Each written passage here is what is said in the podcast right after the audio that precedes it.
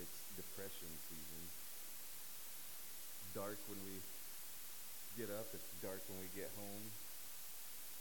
I'll quit complaining about it, but you know.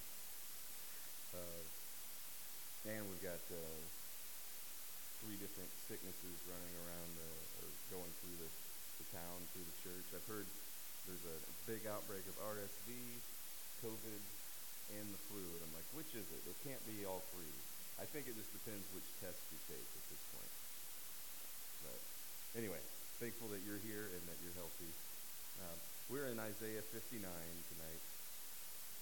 Uh, last week, I'm a little loud if you could bring me down just a hair. Last week, we uh, Isaiah was talking about um, fasting. He talked about how the uh, the people in in, uh, in Judah were um, going through all the motions. They would um, do the, the spiritual looking things that all, you know, with the wrong motives, uh, wrong expected outcomes, and, and God was just not having it. Right? And fasting is one of those things that is a deep, uh, can have deep spiritual impact, but not if you're doing it with uh, the wrong heart. And so he's going to kind of continue that. He's going to talk a little bit about prayer tonight. Uh, and again, one of those disciplines that is important, but it's important how you do it and where your heart's at while you do it. Anyway, we'll go ahead and pray and then we'll get into it. Lord, we thank you this evening for giving us another opportunity to study your word, uh, that we've been blessed to have a place where we can gather safely and freely uh, to worship you. Lord, we, uh, we just pray tonight that you would help us to understand your word, that uh, you inspired Isaiah to write all this down thousands of years ago. And it may seem like we're separated by uh, nearly uh, three millennia, but it's, it's um, the truth hasn't changed and people really haven't changed. Uh, so Lord, we just pray that uh, you would help us to glean from it what we, uh, what we can, help us to leave here knowing you better, and we pray this in Jesus' name. Amen. All right, so Isaiah 59, verse 1 says, Behold, the Lord's hand is not so short that it cannot save,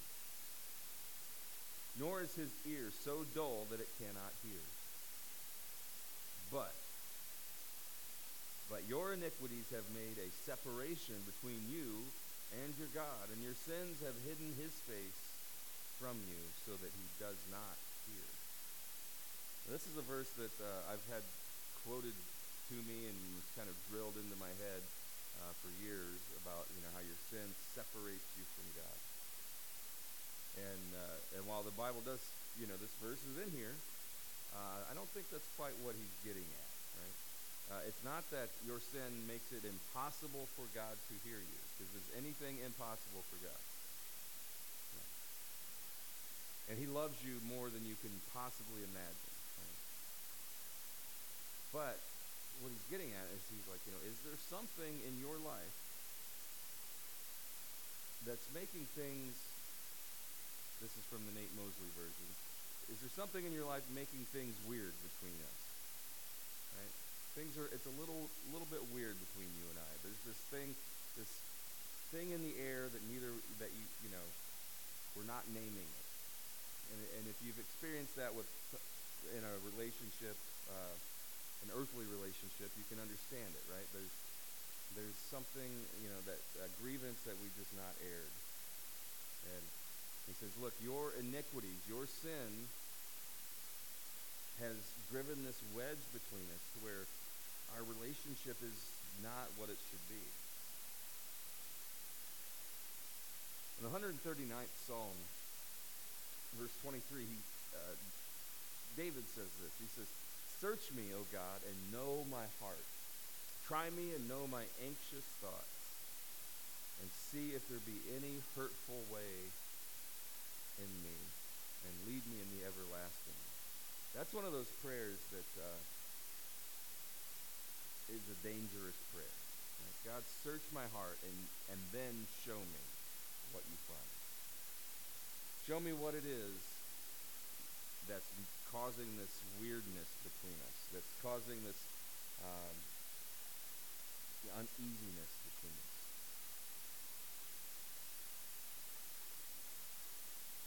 The Bible's pretty clear. Sin does hinder your prayer.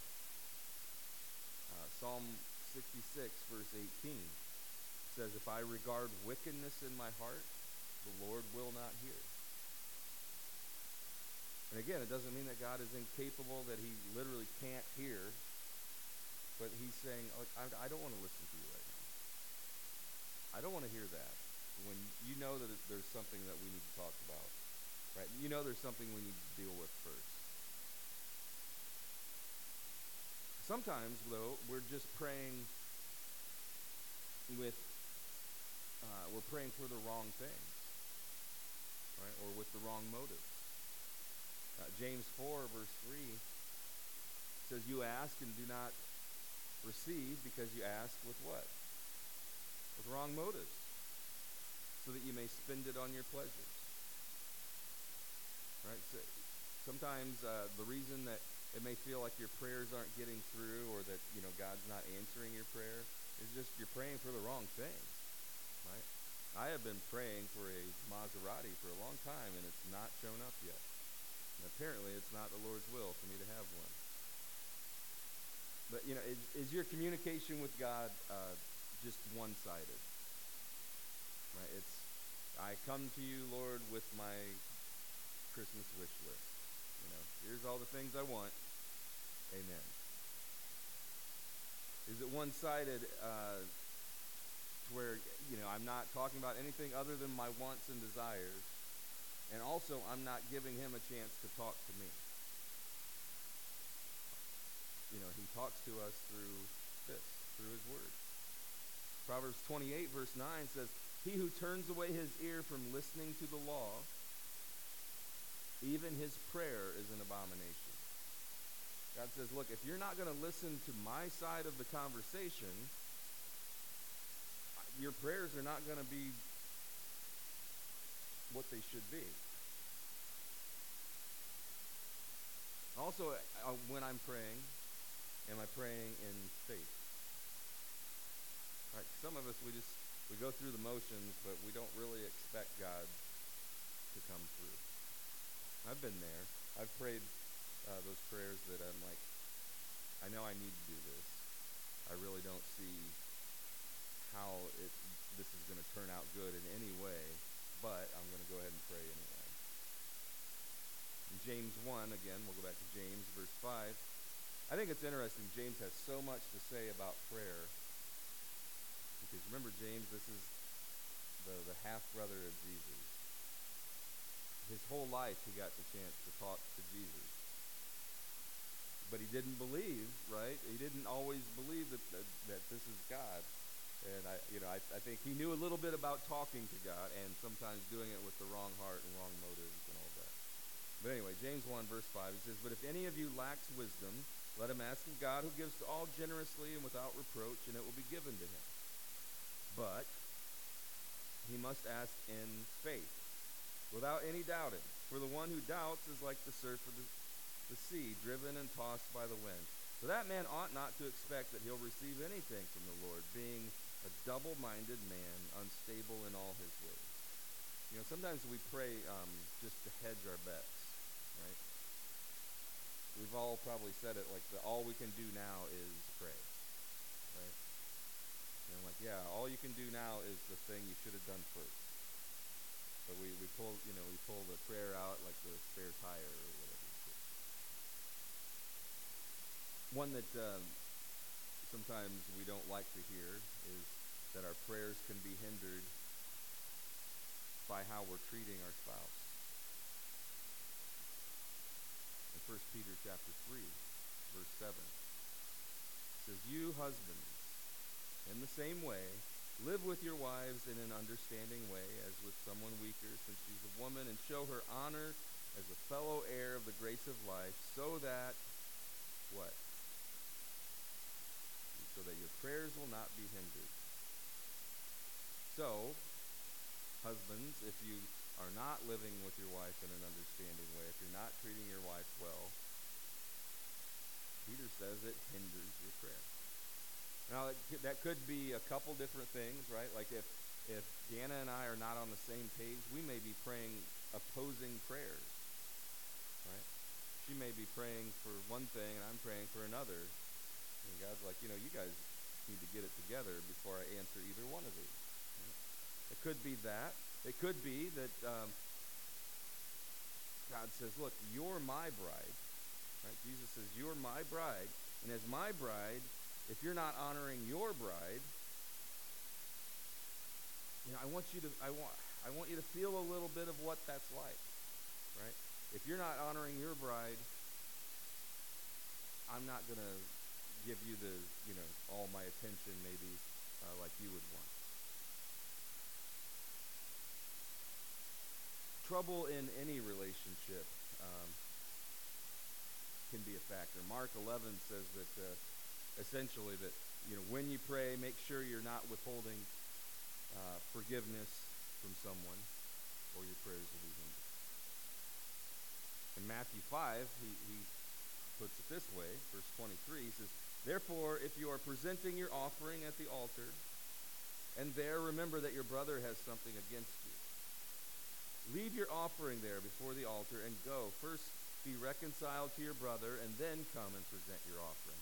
Now, I know he's talking about offering rather than prayer, but the point is when you come before me, I want you to examine yourself first and go, you know what? Am I am I going through the, the religious motions and having holding a you know a grudge against somebody? Am I am I living this stuff out, or is it just I only uh, have a relationship with God when I'm at the altar or when I'm giving my offering? God's not looking for reasons to withhold from you. Uh, he's saying, you know, before this conversation moves on to a new topic, I want you to care. Uh, I want to make sure that you care about the things that are important to me. Right? Before you give me your list of things you want, let's make sure we're on the same page. That you're forgiving that you're a good husband, uh, that you're a good friend, that you're a person of faith,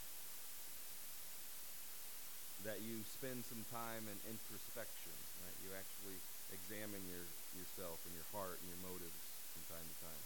That's a big one for us now in this uh, technological uh, wonder of an era that we live in, right?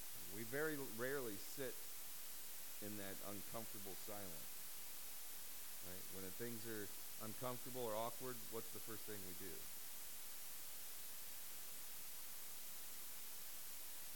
Right? I do it too. I'm waiting in line.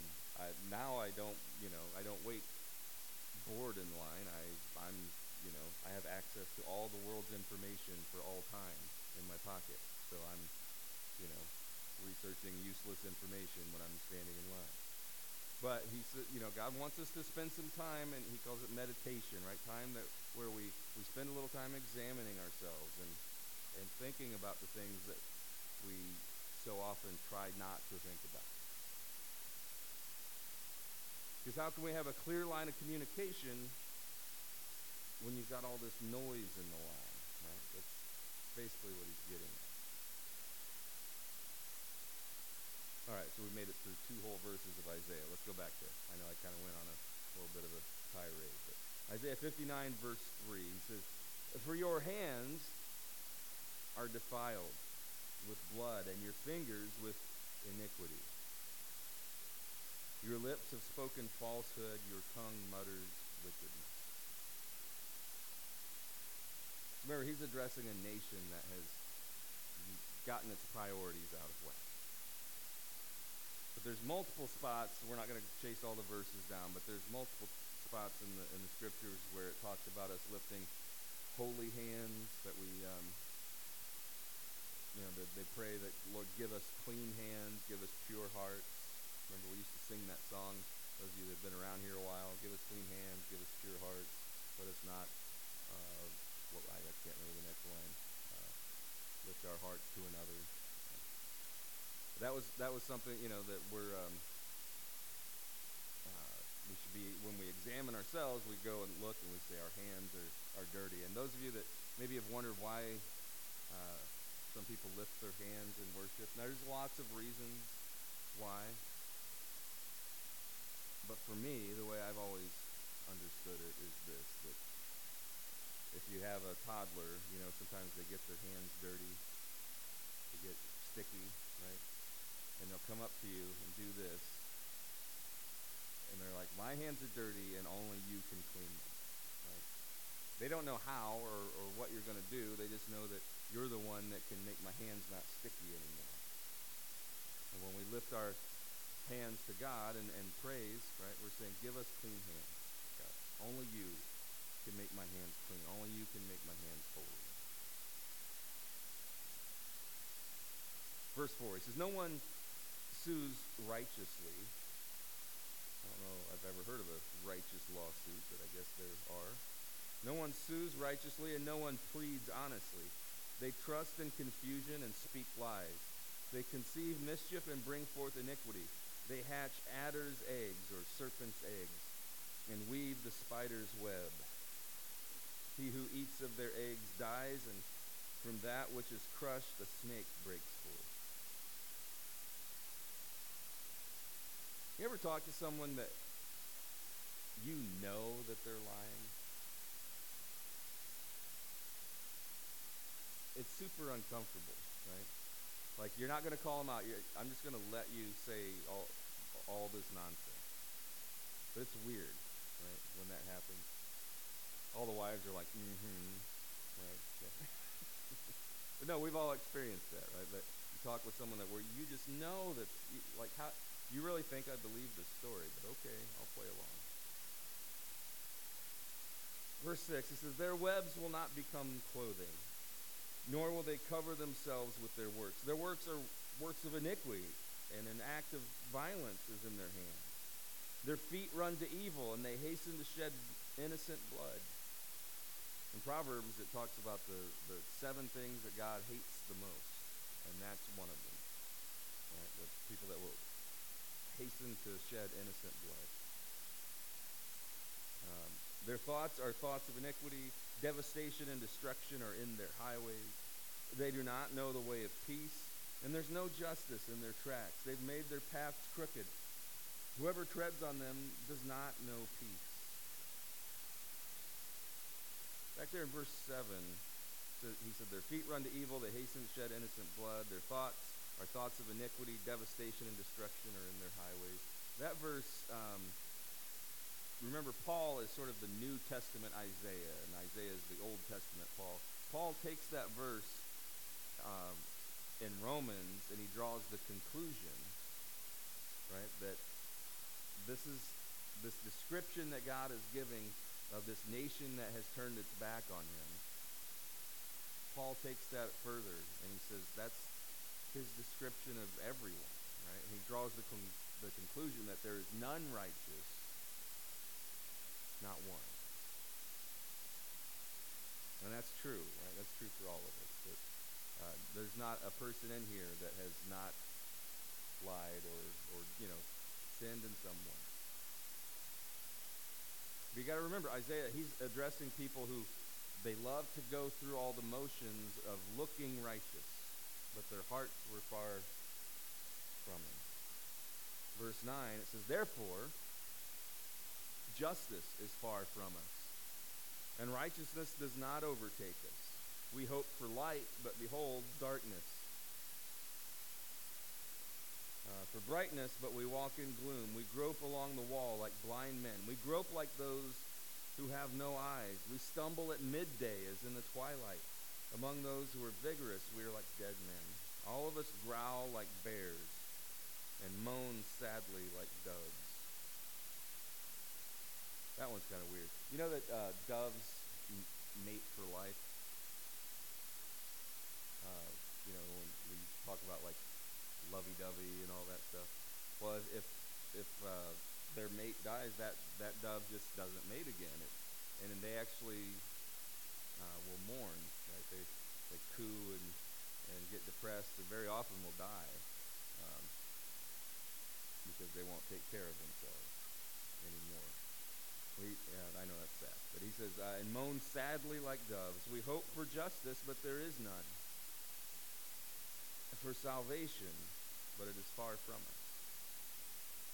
So he's, basically, he says, look, we're anxious and we're moody and we, we growl and like a bear and bite someone's head off and that one day and then the next day we're down and depressed. And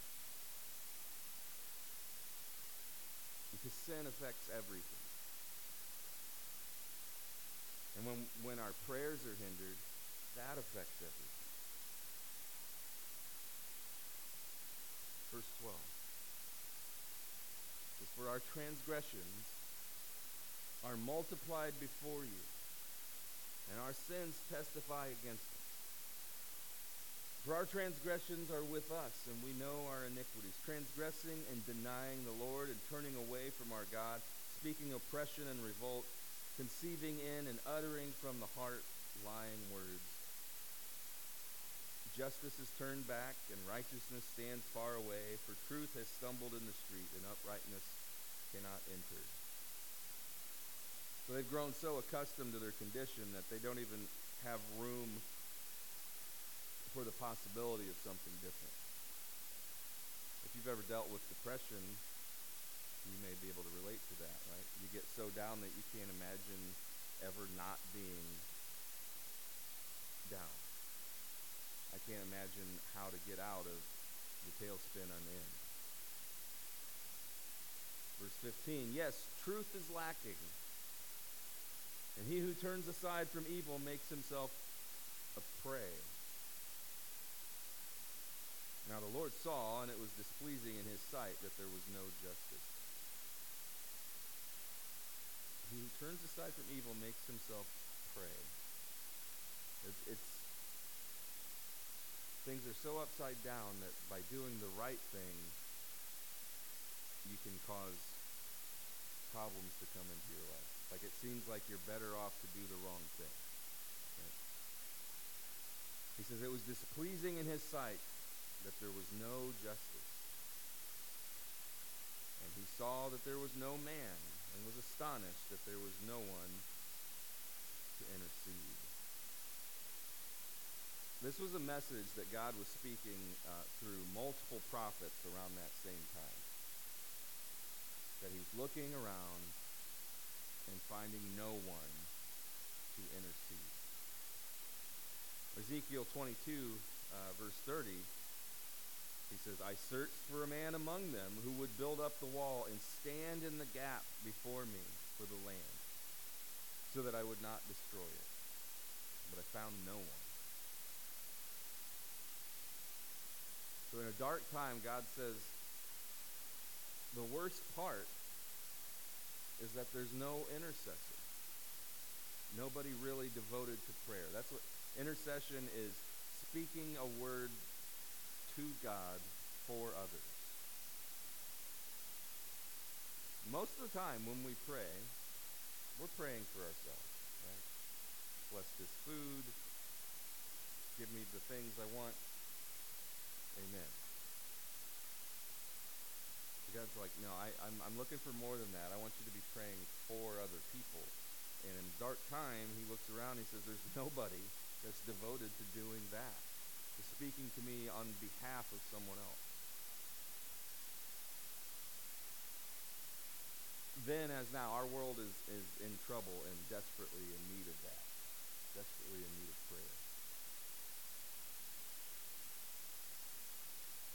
there are lots of things we can pray about. Not all prayers are intercessory, and not all prayers have to be intercessory. Right? It's okay to pray for, um, you know, simple things. God, you know, bless this house or whatever. It's, that's okay. Or Lord, thank you for the things you've done. But there are, uh, I'm going to give you just a brief, partial list of intercessory prayers that we're commanded to pray got a slide for this. So uh, we're supposed to pray for all in authority. Um, that's in 1 Timothy 2. Pray for your ministers. Uh, pray for Jerusalem. Pray for friends. Pray for your fellow countrymen. Pray for the sick. Pray for your enemies.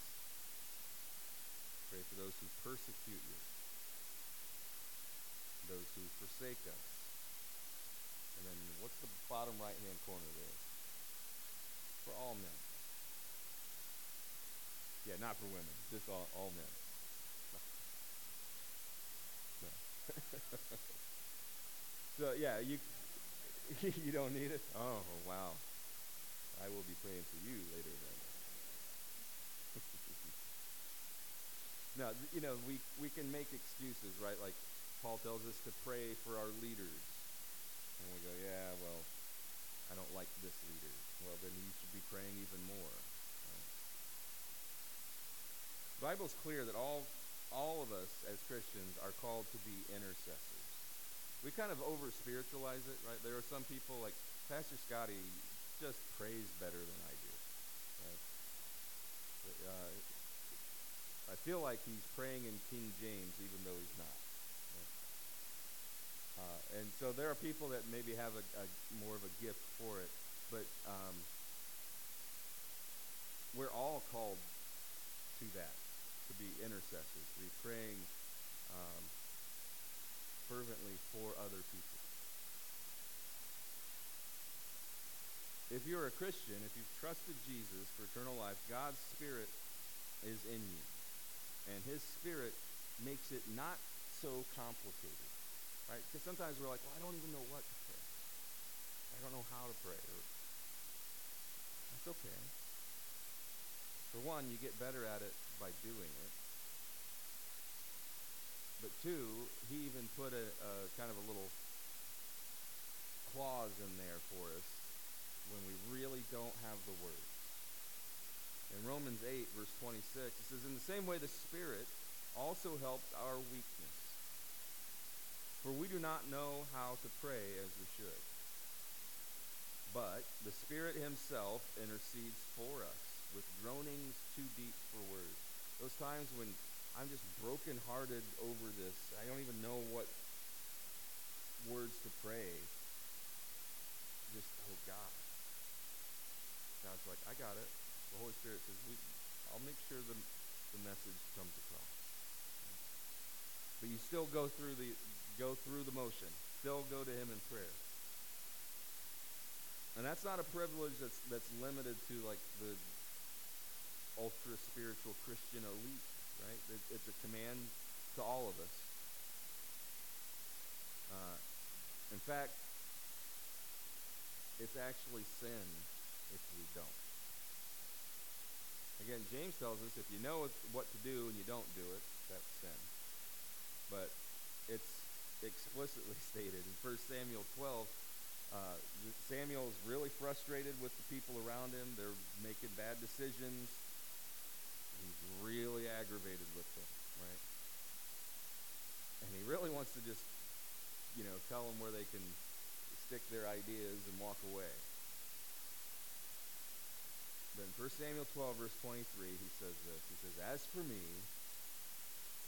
far be it from me that I should sin against the Lord by failing to pray for you. You want to talk about a cold insult to throw somebody? That's a good way to like end an argument. You know, it would far be it for me that I should sin against the Lord by failing to pray for you. God looks around he says, "Look, I don't see I don't see justice. It seems like you're penalized for doing the right thing. Nobody cares about truth." And so Isaiah 59 verse 16 it says, "And he saw that there was no man and was, was astonished that there was no one to intercede. Then his own arm brought salvation to him, and his righteousness upheld him. God looked around for someone, anyone, to intercede for his people, and he found no one. So he said, Fine, I'll do it myself. Hebrews 7, verse 25 says, Therefore he, Jesus, is able also to save forever those who draw near to God through him, since he always lives to make intercession for them. Jesus for, is forever sticking up for you. His Bible also tells us that Satan, the devil, is the accuser of the brethren. He's always whispering in God's ear, Did you see what he said? Did you see what he did? And Jesus says, That one's mine. Back off. But here's what else he does Isaiah 59, verse 17. He put on righteousness like a breastplate and a helmet of salvation on his head. And he put on garments of vengeance for clothing and wrapped himself with zeal as a mantle.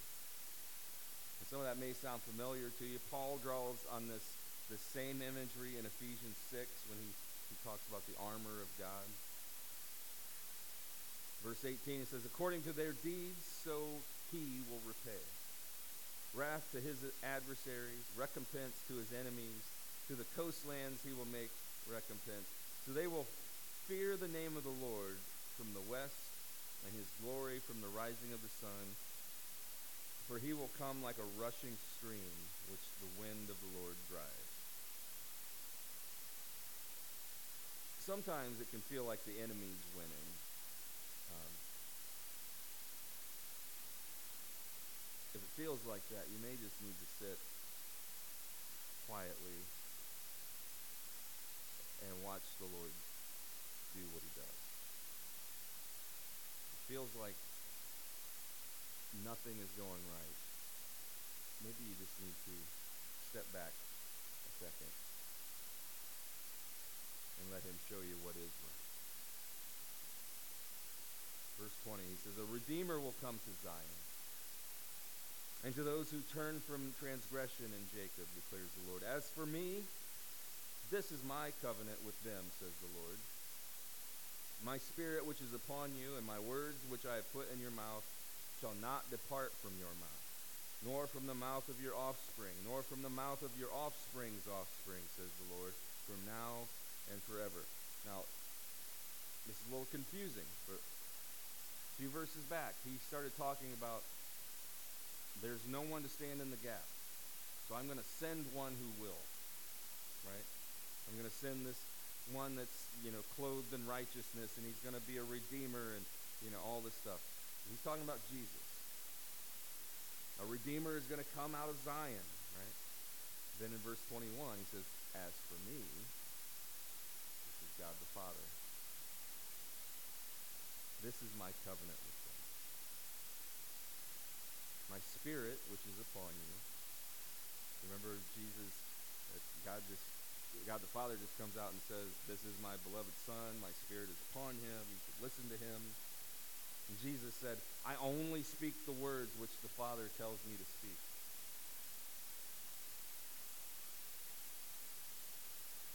He says, I'm going to put my words in your mouth, and, it, and uh, shall not depart from your mouth, nor from the mouth of your offspring, nor from the mouth of your offspring's offspring from now and forever. God's word is in you. Um, the word that crushed the serpent and the word that became flesh and forgave us while we crucified him, his word is in you.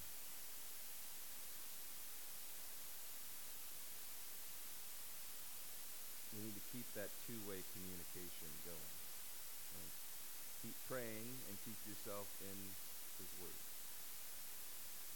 Keep talking to him and keep letting him talk to you.